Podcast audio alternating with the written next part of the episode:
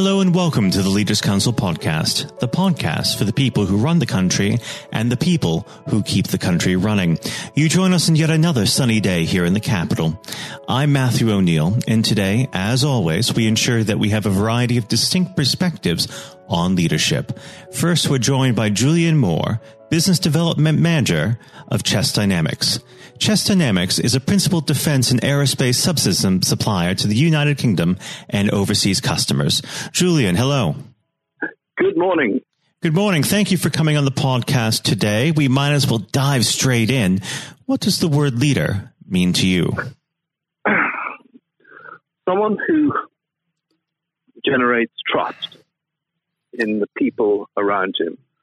Someone who can get the best without asking from the people around him. And ultimately, having built that trust, someone who they will turn to. And how do you foster that environment in your own team? Um, from my perspective, um, I spent 32 years in the army. Um, I found that you would actually ask them the question, how would you do it? And if they would look at you blankly, then you would make a few suggestions. But ultimately, it's a case of trusting in that individual. He has a range of skills that you perhaps don't have.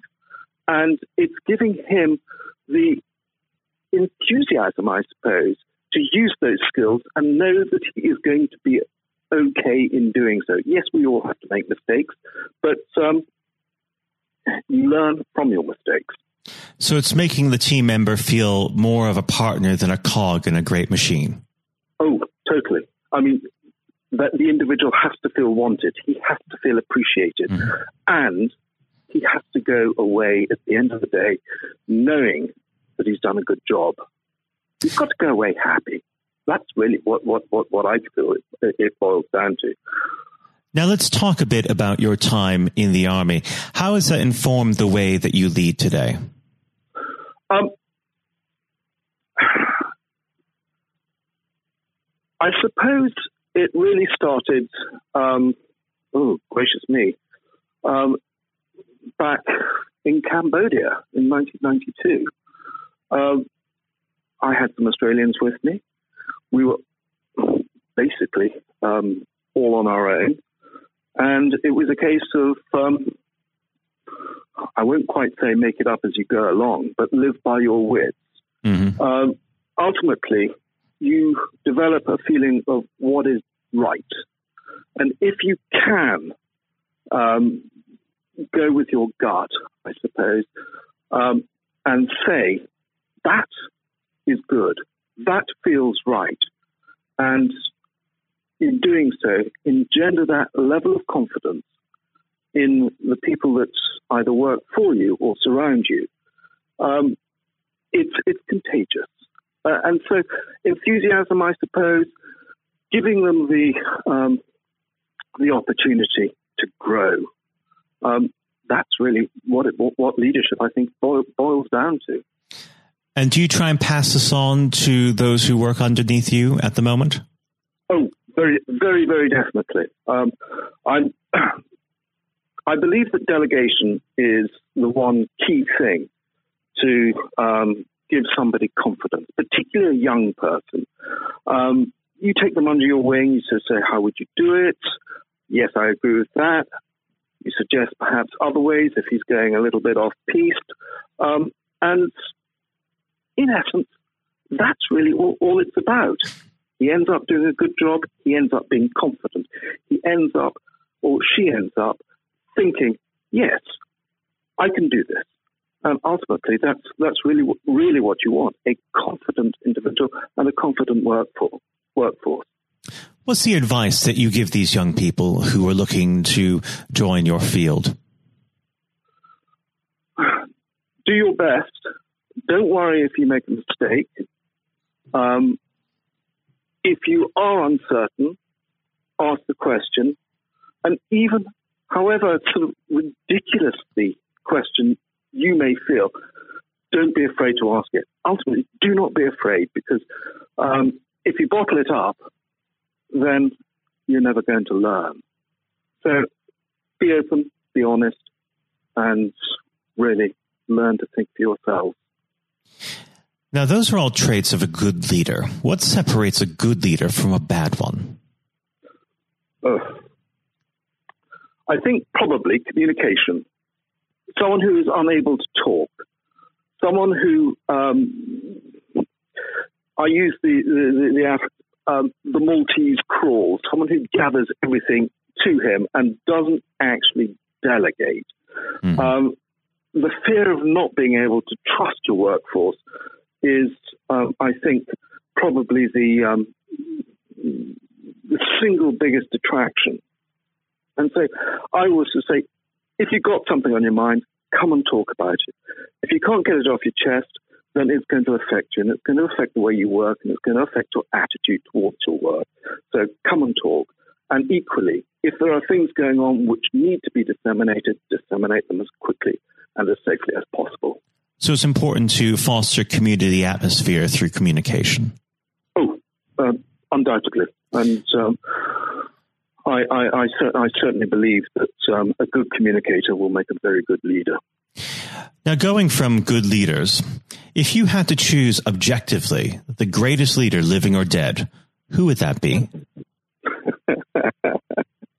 I'm afraid to say I will be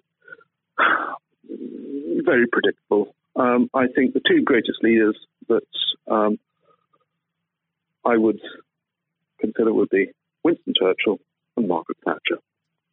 And what is it about their leadership styles that really inspire you? Um, they had courage in their conviction. They believed entirely in what they were about, and they had the, the strength of character to see it, to see it through. Um, and really, it's bravery, it's courage, mm. um, and it's moral courage. Do you find that you take inspiration from the two of them in your daily life? Um, I wish I could be more like them. Certainly. Um, do I take um, inspiration from? I don't really think about it, but mm. when I'm being reflective, I just think I wish I could have done it better. I don't always go and say how would they have done it because it it almost trivializes um, their, their, contribution. But uh, yes, I think that they are extremely worthy individuals and certainly worth worth looking at, worth considering, and uh, worth reviewing your own actions against what they may have done. Now, unfortunately, our time together is very quickly drawing to its close. But before I let you go, what does the next 12 months have in store for Chess Dynamics? Um, I hope um, growth, not only in the size of the company, but in the revenue. And I really hope that we can do what we are, I think, extremely good at, which is finding solutions to difficult problems and doing it quickly, doing it with the customer, and producing a solution that not only meets the immediate requirement, but is sound and enduring and basically satisfying so that we will see them again. Um, but like everything else, everyone else in the defense industry, um, we, we we, we, we look to our own and we just hope that uh, what we're doing actually meets with the approval and the satisfaction of our, naturally our Ministry of Defence and our security um, services. Well, Julian, it's been very interesting to speak with you. I hope that you come back on the show very soon. Uh, and also, it's been an absolute pleasure discussing leadership with you. Julian, thank you. Matthew, it's a great pleasure, and thank you. That was Julian Moir, Business Development Manager of Chess Dynamics.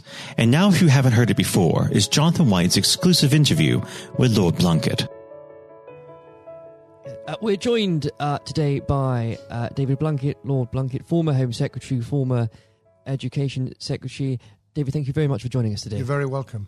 Uh, it's always a pleasure, but uh, since we are talking around the theme of leadership, it would be a remiss of me if we didn't start with the leadership election going on in the Labour Party. Apart from I'm sure you'll delight that a certain someone is leaving a post. What are your thoughts on it so far? Well, I think the party membership are going to make a very clear decision. Uh, are they in, in the stands watching, or are they on the pitch playing? And if they want to play, then the two candidates that are in for the future are Lisa Nandy and Keir Starmer. I'm personally backing Lisa because I think she's a brave woman with a tremendous amount to give. She's got really good, positive ideas. I like them because they're about building from the community rather than command and control from the centre. They're about a new form of social democracy and socialism rather than trying to replicate a failed past. And she can reach out to people that others can't. So I'm, I'm giving her my backing. I think Keir Starmer is very professional, mm. very able, and presents extremely well. And I, I hope that one of those two uh, actually come through in the election on the 4th of April. Uh, there has been a lot of criticism, especially from uh, four uh, candidates a little further left um, than them who've criticised even the last Labour uh, uh, government as being part of 40 years of Thatcherism. Yes, I think it's really unfortunate, particularly when new MPs come in having seen large swathes of their colleagues lose their seat uh, to roll up the 13 years of Labour government with everything that I'm so proud of. I mean, I, we, we were not neoliberals or anything like it. We were able, in the first 10 years, certainly, uh, which I played a part in, to be able to turn the economy around, to invest in health and education, to be able to transform people's aspirations and their hopes for the, the future. And that included ensuring people got the minimum wage, which we never had before, Sure Start to nurture youngsters from the most moment they were born, transformation in the quality of education. And all these things actually add up to helping people to improve and change their lives for the better.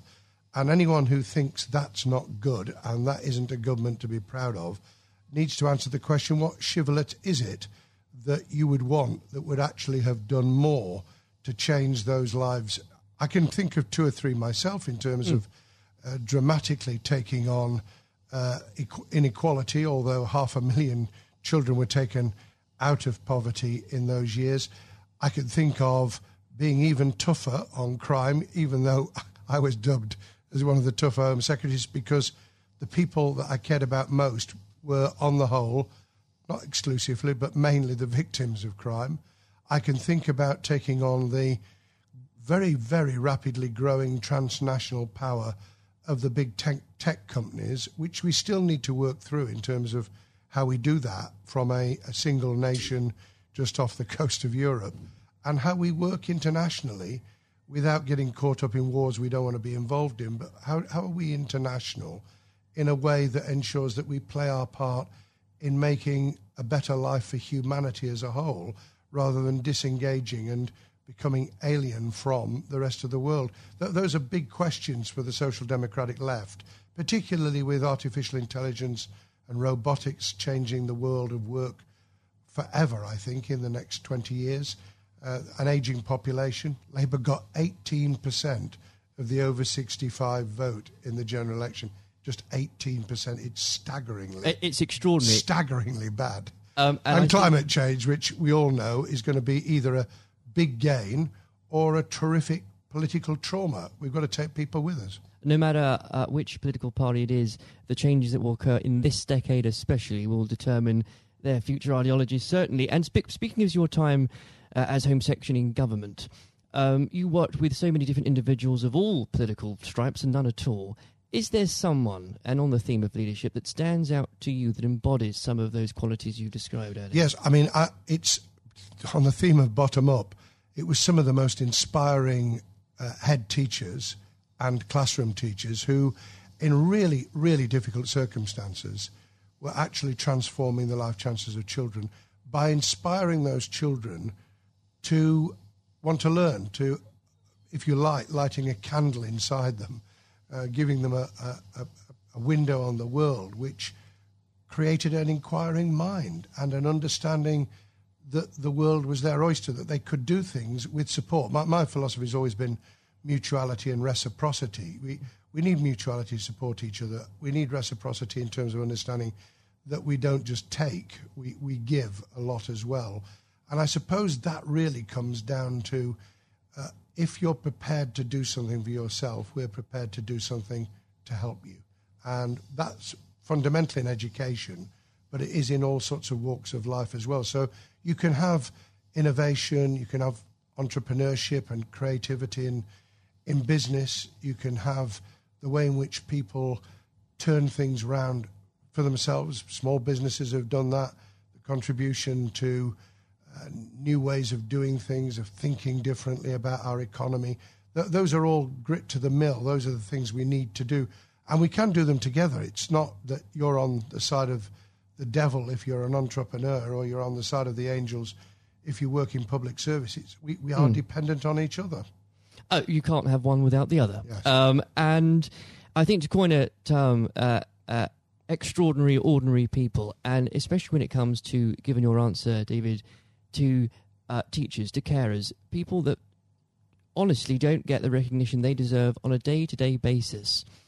And without them, half of society wouldn't function. completely. I, I, call it civil society, which functions even when government isn't functioning. It's what it's the glue that holds things together. It's people working and living and having their being together and recognizing that they are dependent on each other. I, I've obviously met incredibly inspiring leaders in a different vein. I was very fortunate to have met Nelson Mandela three times. Uh, I met Bill Clinton a number of times, both of whom, in very, very different ways, were inspiring leaders.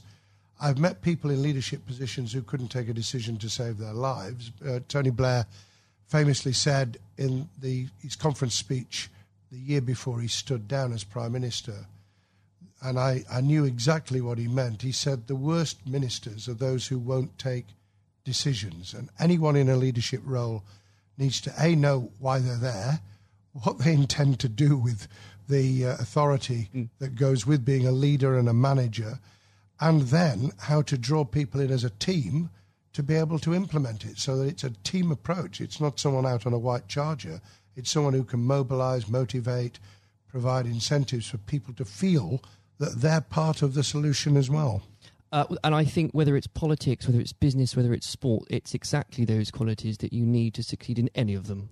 Yes, it is. And if people recognize that and they have a clear idea themselves, they, they have and build, because you can't build leadership qualities they know how to manage their own time and their own emotions because we all, from time to time, feel like really losing our temper. And I don't pretend for a minute over the years that, that, I haven't.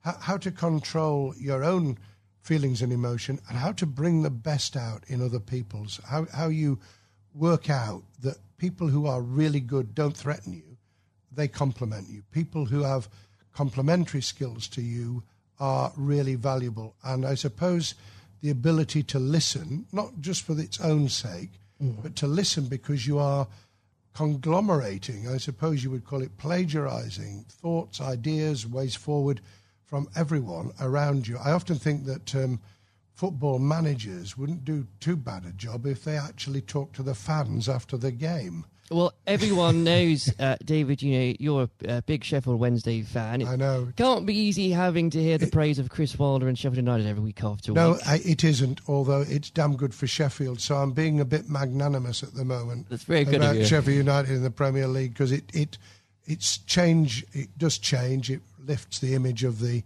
city internationally. If you're not just because it's Sheffield United, but because if you're playing Liverpool uh, and you're playing Man City then that's a global audience. You're immediately beamed across the world. So that's good. I, I, I could cry sometimes. We can we can beat uh, Brighton Premier League side in the FA Cup at Brighton. We can beat Leeds at Leeds. I was there when we beat them 2 0 in January. And then you can And then you lose 5 0 at home to Blackburn, and half the fans were out of the ground by by half time. What, what, would a manager Blunkett say in this situation? I, I would have asked myself a very simple question: What went wrong with motivating those players so that when they came out on the field, they walked instead of ran? They didn't have any of the passion they'd had the week before at Leeds. They showed no drive and incentive to take hold of the game. What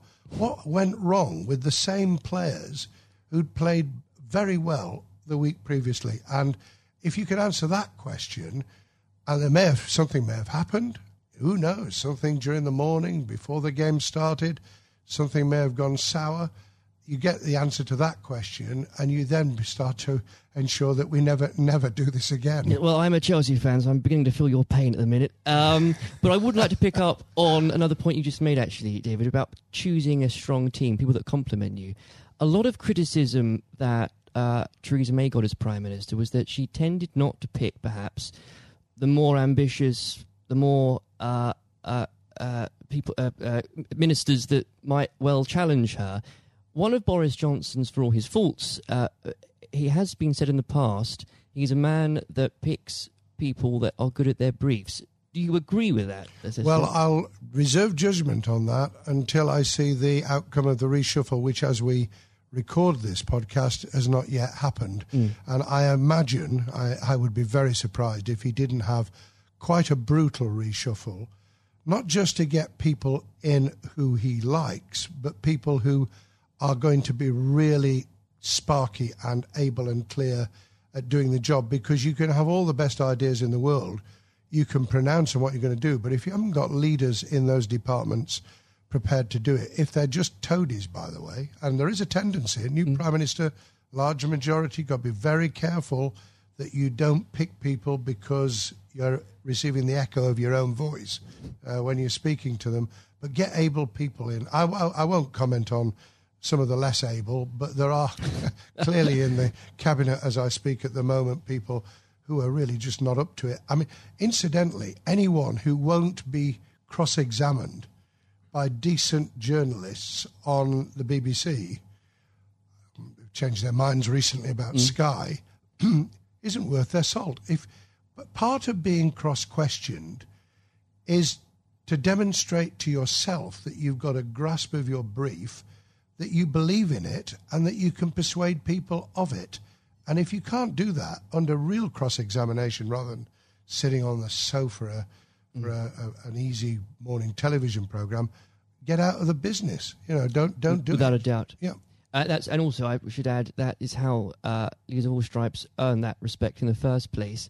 But there is a question, isn't I'm there? I'm trying to answer the questions. That's, that's what I always tried to answer the or questions. be very good at avoiding them. Either way. Um, oh, well, the, the way of avoiding them is to take it head on and say, I'm, I'm not going to answer that question, explain why. Quite. Uh, the um, And I think that one of the great things about uh, the Leaders Council, especially, is that um, it takes and talks to people again from all different backgrounds, leading something very different, whether it's a charity, whether it's a business, whether it's in politics. There comes points though, and David, you must have experienced this, whether as leading Sheffield City Council or as Home Secretary, when people are looking at you for leadership, where do you get your strength from? I think there's something inside all of us. There's a tenacity, there's a an ambition, there's a desire to get things done, to make a difference inside you, whether you're in public service, the charities or you're driving a business that actually says, This is why I get up in the morning. So you've got to have something internal to yourself. The, the second is the satisfaction you get back because you do from seeing things change for the better. You, you can take pride without being egotistical. There's nothing wrong with being proud of what you do and to want to do it even better. And that's why you need both sharp minds around you. In my case, it was special advisors as, as well as ministers. I pretty well picked my ministers. Sometimes Tony asked me to take people who I was a little bit iffy about, and we had to meld people into the team. I was able to pick all my own special advisors, and that really did make a difference. Mm. But in, in the end, you've got to like what you're doing. I mean, the, the, the people who are un, unhappy in their skin, they, they it's very difficult to perform if you're in the wrong business or in the wrong department of a business or if you're really hating teaching or in politics you you're just in the wrong department. I was very lucky because education and employment were my first loves in terms of what I wanted to do, and I got the job for four years. I'd then come to the conclusion that there were really big challenges for us. It turned out even bigger than I expected with the attack on the World Trade Center mm. three months after I became Home Secretary. But the big challenges of security, of reducing crime, of dealing with the development of positive citizenship, which also had a read over in terms of immigration, the kind of things that change people's lives either for the better or the worse. And you don't get everything right. That's the other thing you've got to recognize, which is why being part of a broader team, being able to take criticism but not always accept it so, because otherwise you blow with the wind. That that that's the, the measure. And I think if we can share those traits, those experiences, those different elements, through the Leadership Council, if we can get people from very, very different leadership managerial roles and delivery roles to actually be able to share that experience, everyone will gain something from it because that dialogue will inform, it will avoid people reinventing the wheel, it will take people a lot further than the, the niche, for good or ill, the niche that they're in at the moment. Um, David, the very uh, in a couple of minutes we have left, um, I will be mean and put you on the spot and ask you for predictions, perhaps in three things. What will happen in the Labour leadership contest? How will the next few months go for the government after Brexit? Uh, well, after we leave the European Union on the 31st of January, and where will Sheffield Wednesday finish in the league? Lord above, I'm not. I'm not sure which is the most difficult of those questions.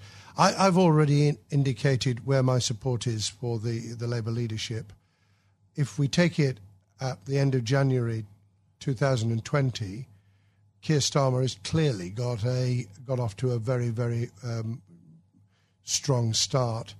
I think, however, it will be very much down to who can reach those parts of the Labour Party membership that came in on the back of Jeremy Corbyn's election in 2015 to that post, who can be persuaded that what they want to see and the change, the big changes they'd like to enact can only be brought about in any form if we win and we win back the people, the tragic loss of people on our side uh, mm. in December 2019, and, and that that's got to be Lisa Nandy or, or Keir.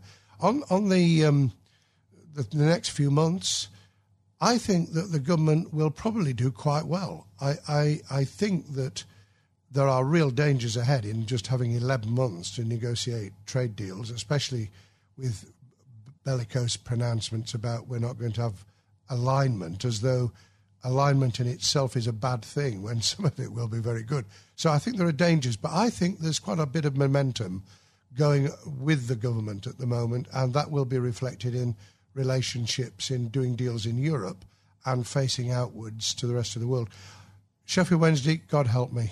I mean, you know, how is it that two of the things that are most important to me, other than my f- family and loved ones, is football and, and politics? I think Sheffield Wednesday will be hard pressed now to get into the playoffs. If we do, I think we could pull it off, but I am really reluctant. And I think on that prediction, your reputation will be judged. Lord Blunkett, thank you very much for joining us God today. God bless you, Jonathan. This has been the Leaders Council podcast. Thank you for celebrating excellence in leadership with us.